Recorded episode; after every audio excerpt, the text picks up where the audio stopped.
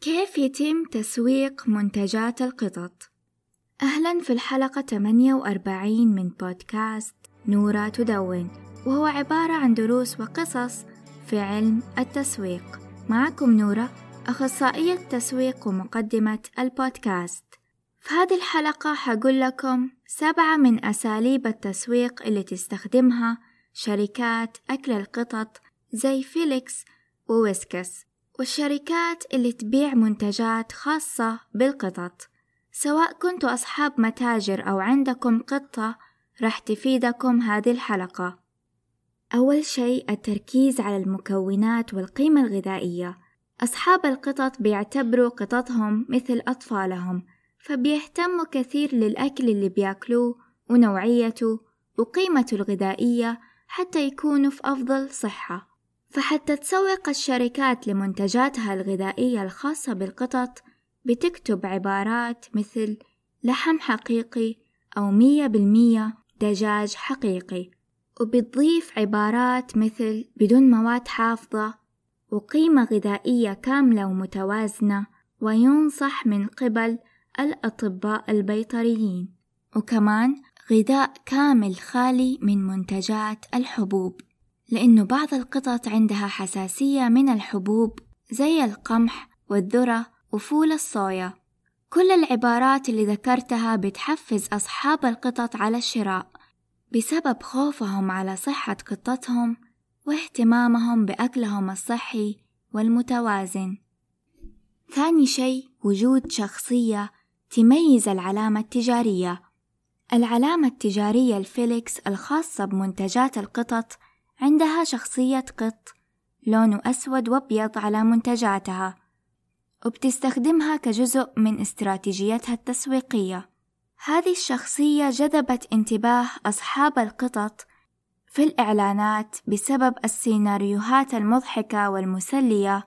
فشخصية فيليكس بتخلق صورة جذابة واتصال عاطفي مع أصحاب القطط بسبب تذكيرهم لصفات قططهم اللي متعلقين فيهم زي إنها لعوبة وذكية وشقية وهذا بيزيد من إحساس الثقة والولاء للعلامة التجارية وبالتالي زيادة المبيعات. ثالث شيء تغليف المنتج. التغليف مو بس يحمي المنتج من الداخل كمان يلعب دور رئيسي في التواصل مع العملاء وجذبهم والتأثير على قراراتهم الشرائية.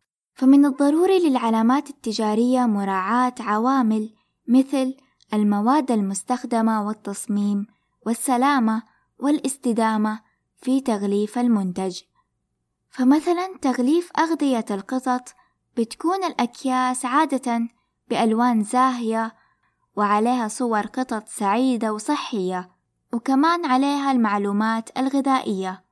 وبالنسبة لأكياس الرمل فيكون مكتوب عليها عبارات مثل خالي من الغبار والقدرة على التحكم في الروائح وميزة التكتل اللي واحدة من أهم الميزات بالنسبة لأصحاب القطط. وبالنسبة لألعاب القطط في الغالب يكون التغليف شفاف حتى يشوف العميل المنتج بوضوح ويحطوا معلومات عن عمر وسلامة اللعبة وحتى شرح فوائدها.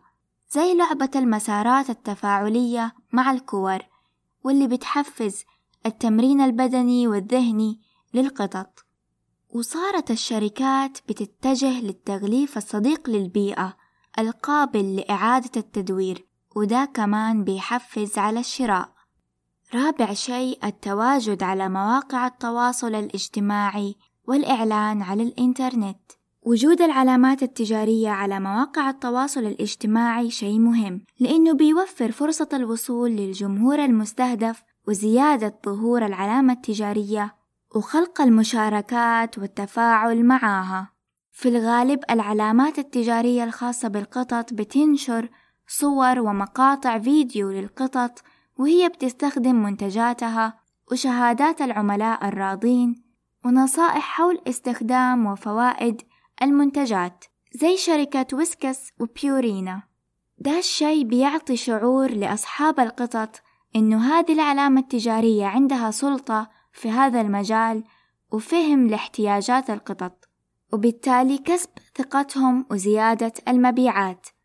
وبتعمل الشركات مسابقات زي أفضل صورة أو فيديو لقطط العميل مع منتجات الشركة. حتى يشجعوا المتابعين على المشاركة والتفاعل معهم.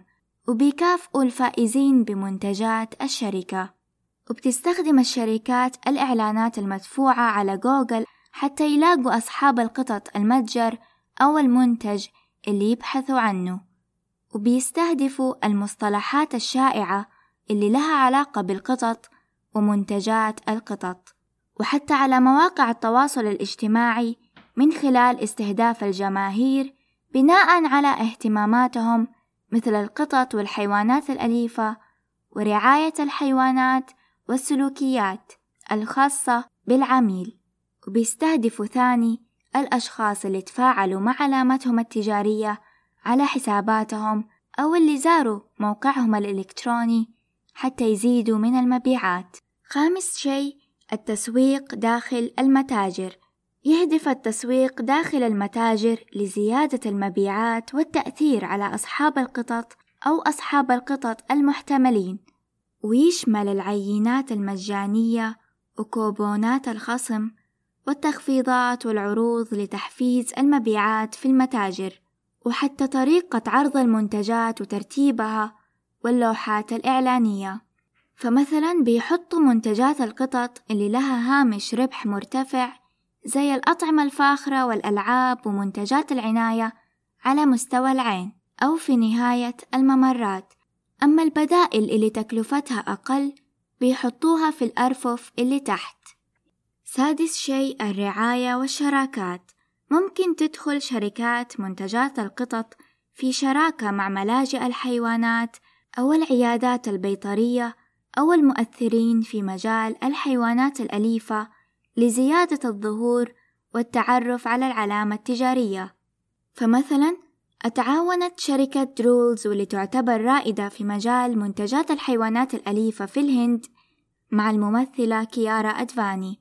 حتى تكون سفيرة لعلامتهم التجارية لأنه بحسب كلام ال CEO شخصيتها وحبها للحيوانات الأليفة هو اللي خلاهم يختاروها. ومثلا تطبيق أليف لمستلزمات الحيوانات الأليفة بيدعم أحد أكبر ملاجئ القطط الموجودة في السعودية بالتحديد مدينة جدة ملجأ Kitty TLC. وفي أكثر من 200 قطة يقدر العميل إنه يتبرع بالمنتجات اللي يشتريها من أليف ويحصل على خصم 20% عند وضعه للكود الخاص بالملجأ. ده الشي بيساعد في انتشار التطبيق وسمعته وزيادة الوعي بأهمية مساعدة ملاجئ القطط وكسب العملاء وكمان الأجر في نفس الوقت. وكمان أغلب العلامات التجارية الخاصة بالقطط بتعمل تخفيضات خاصة بيوم القطط العالمي يوم 8 أغسطس. فاحفظوا هذا التاريخ. وإذا ما عندكم قطة وتفكروا في امتلاك واحدة أنصحكم بالتبني بدل الشراء. حتى لا يتم استغلال القطط في الإنتاج والتجارة بها في قطط كثيرة تحتاج لبيت وأحد يتبناها فلا تشتروا بل تبنوا. وجود قطة في المنزل شي لطيف ومسلي ويخفف من التوتر والقلق. بس لازم تحطوا في بالكم إنها روح وتحتاج لرعاية واهتمام والتزام لأنه القطة ممكن تعيش من 12 ل 18 سنة.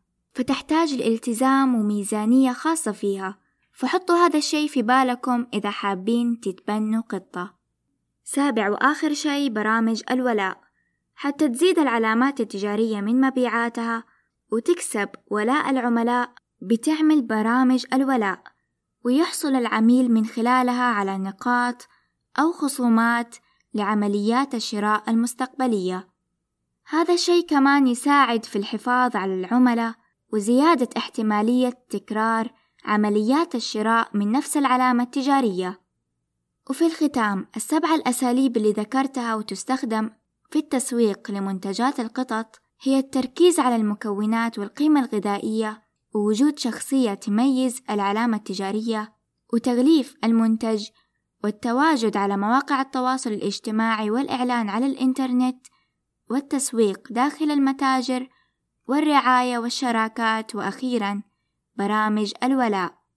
اكتبوا رأيكم عن الحلقة في التعليقات وشاركوا الفيديو مع محبين القطط ولا تنسوا تعملوا لايك والاشتراك في قناتي.